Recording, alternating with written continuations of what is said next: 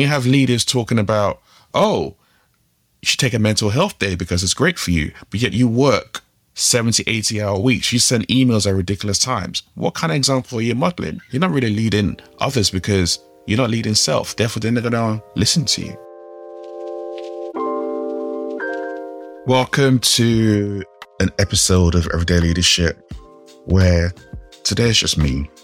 It's just me talking rather than having a guest in. And I said, I'm going to do that once in a while and just have random episodes where I'm just sharing some things that are on my mind, some things that I'm seeing based on so many different conversations I am having. And today's podcast, it's about identity. Who are you? No, really, who are you?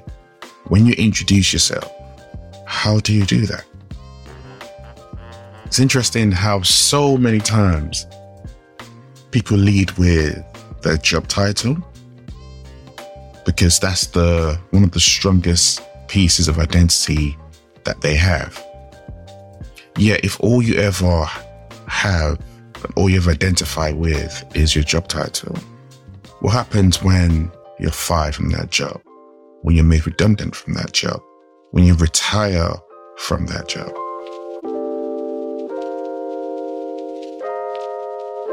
Just a couple of days ago, I was in Paris leading a workshop. I flew in on the Tuesday the night before. The team had been there the whole week. So no one really knew who I, no one knew who I was apart from the two people who had organized with their senior leaders. So early morning, I got down, went out to breakfast. I started eating. One of the participants came down to the table. I'm just started talking to her. I'm having a conversation here. How you doing? How you feeling? And she was answering me, but I could also see there was a skepticism in her eyes around who is this person talking to me again? And intentionally, I didn't introduce myself. I want to see how how this is going to play out. And as we were talking, one of the leaders came down. He saw me. Was like, "Hey, Shelby, how you doing? Let me introduce you. This is the coach that's going to be with us today." She's like, "Oh, the coach." You should have said. And I asked her, "What difference did it make if I introduced myself as the coach?" Because we were still having a great conversation. We were still getting to know each other. And isn't that what fundamentally should be about when you meet someone new. Me giving you my title should not make a difference.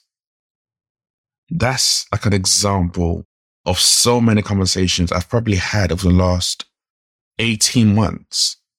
I think there's been something around the pandemic which has led a lot of people to explore who are you, to explore what they hold their identity to. In today's day and age, yes, you had job titles, but you also had people who were defined by consumerism. You had people who were defined by how much money they made. You had people who were defined by their popularity. It's interesting that there have been several surveys and studies done on athletes, football players in particular, and we talked about how during the pandemic, there was an increase in symptoms for anxiety and depression, as not only were football players worried about if they were ever going to play again, which is a massive worry, that's understandable. But interestingly enough, it was when they did go back to the game, there were no crowds. And playing in stadiums where there were no crowds was a problem to them because so many of them got off the love, the joy, the abuse, believe it or not, but just the sound that the crowd gave them. It filled them up. It made them come alive. That was their identity. They had the money.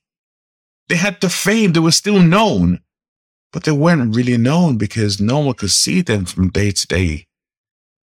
You can only see them now on Instagram in their back gardens playing kick ups. And that was a different feeling. That's why artificial noises and sounds had to be put into the stadium just to help the players. Can you imagine that? You've got the money, you've got the fame, you are supposed to be living and executing on your dream. Yet because the crowd is not cheering for you, it makes you feel less than. who are you? That was a question I've had to ask myself. Who am I? Because I remember when I was a lot younger, I was a teenager and I was in with the in crowd. And I put them in hype quotes because these were people who were popular with everyone else. And I was in with them. But to be in with them, I was living an identity that was really me. I wasn't happy. Externally, it should have looked great. It should have been the best way you want to be living as a teenager. You're with the popular kids. But internally, I was lying to myself. I wasn't keeping it real. I wasn't having the kind of conversations I wanted to have. I created a false sense of who I was. I created this false identity to fit in with that in crowd. And it got to a point where it really just, I got home one day and I just, I was in my bed and I just broke down. And I was like, I can't keep on doing this. I can't keep on living this way. I can't keep on pretending to be something else because that's not me. That's not my identity. And I remember having a conversation with God and God was saying to me, but who are you? And he reminded me that when he made me molded me and shaped me. He gave me my own gifts and talents. He gave me my own unique ability to be able to see certain things, to be able to talk in a certain way, to be able to look at life in a particular way.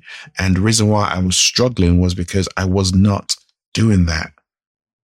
I was performing to the crowd rather than living true to myself.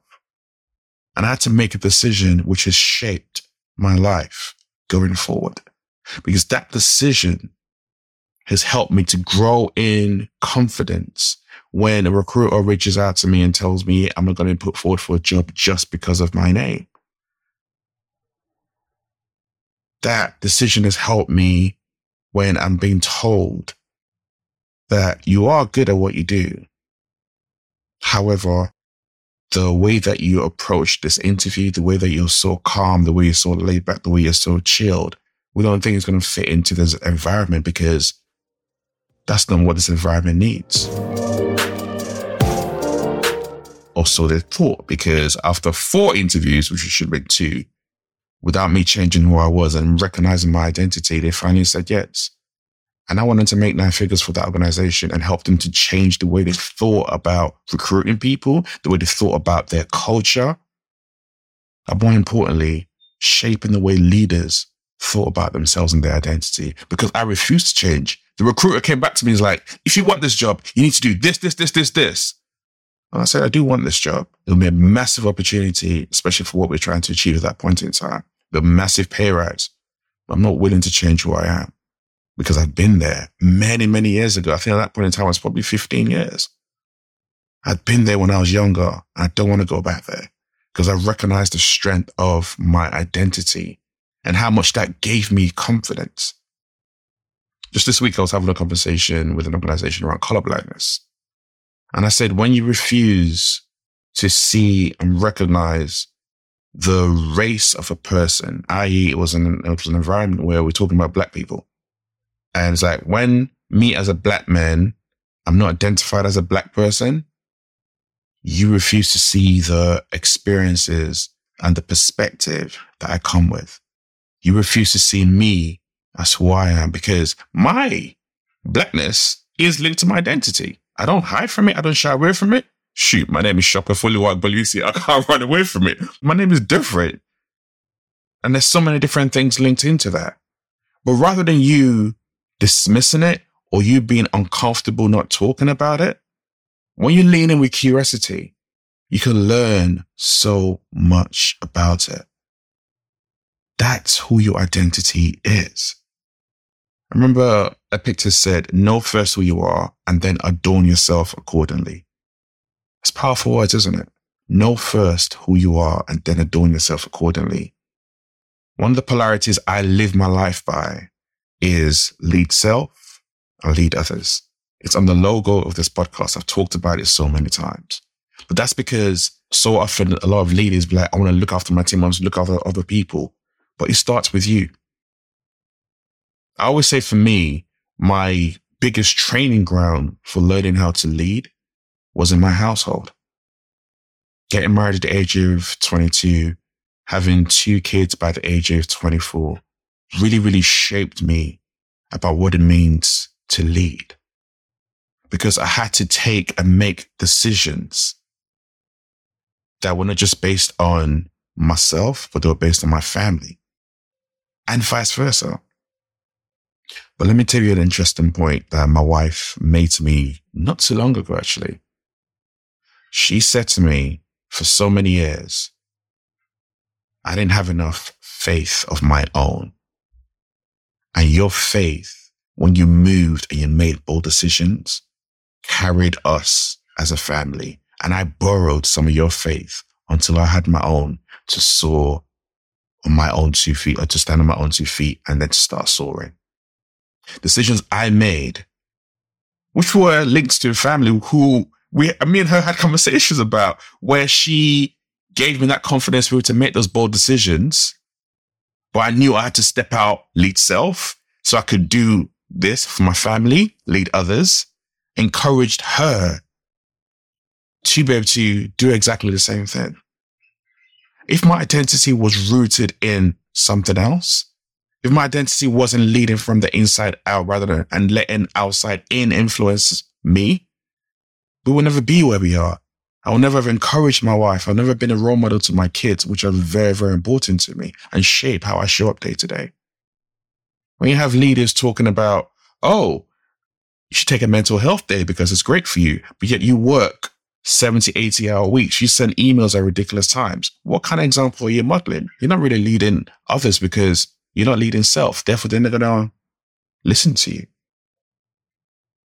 But yet I have flip side of that, other leaders who do take holidays. And not only they take holidays, they come back and they share how revitalizing those holidays were, which encourage other people because we all love stories.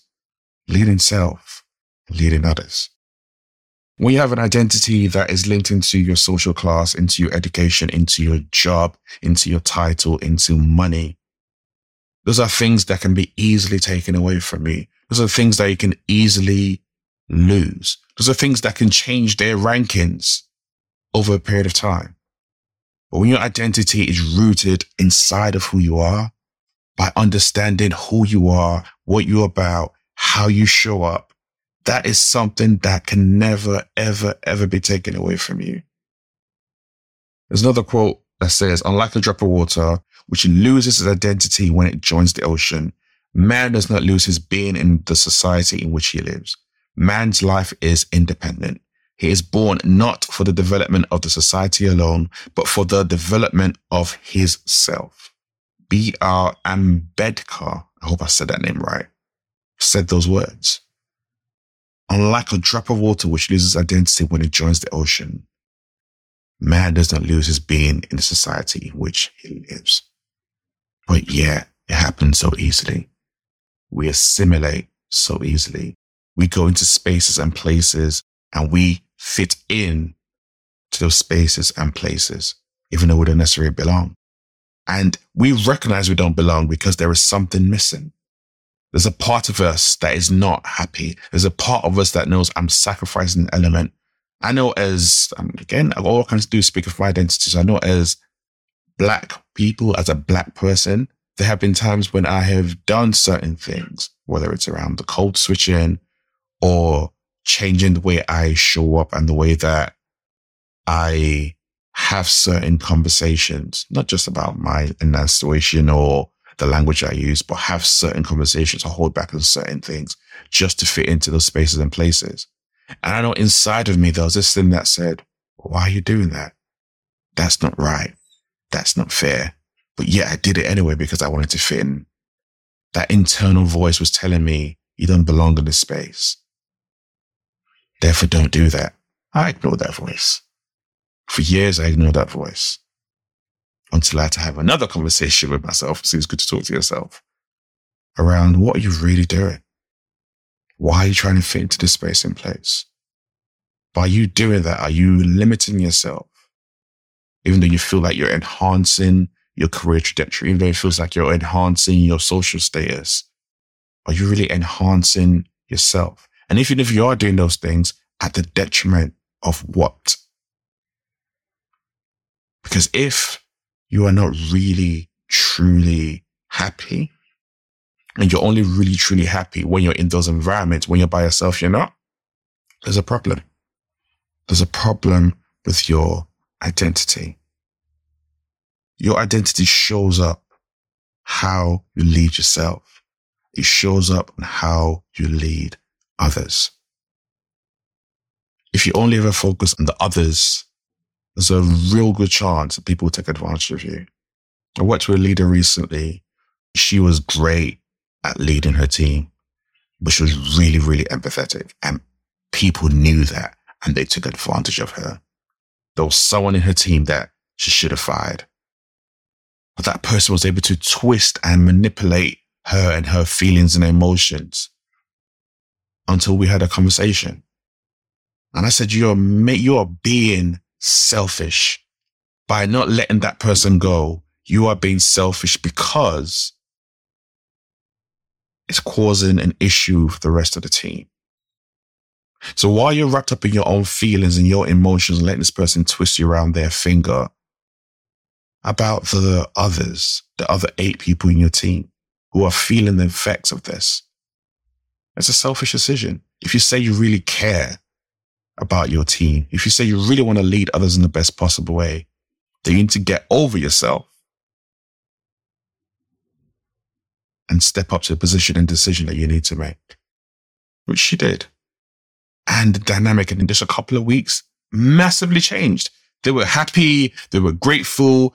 They were like, this should have happened sooner. Like, there were so many things that happened in a short space of time by making one decision just because she was so focused on pleasing other people. That's still part of your identity. You begin to question yourself and saying, why am I doing this? Why am I making that decision? Or why am I not making that decision? Who is that in service of? Who am I trying to please? Those are key points to be able to recognize when you think about identity.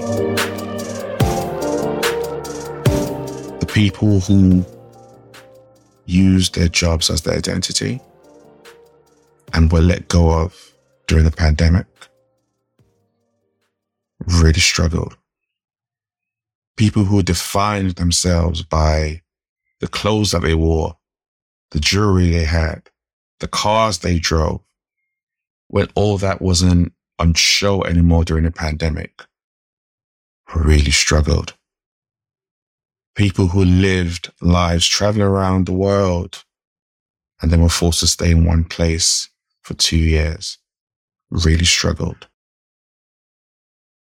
The problem with the average person today is they're defined by consumerism and defined by their job titles. You are not what you have. You are not what you wear. You are not your job title. You are not the degree that you have. But who are you? I am Sope Agbelusi. I'm also a husband. I'm a father. I'm a son. I'm a brother. I'm a friend. I'm a founder of Mindset Shift. If you want some coaching, come through um, exec coach. I'm a public speaker. I'm a podcast host, which you're listening to right now, and a soon to be author. I'm putting that out there right now. There's different elements to who I am, different elements to how I show up. But starts with identifying who I am. Starts with identifying what my identity is formed on. That's the core. That's the foundation when my identity was shaped and based on other people's opinions of me, that was on shaky ground and I was not happy. When it was based on how much money I had, that was on shaky ground. When it was based on the job title, again, that was on shaky ground.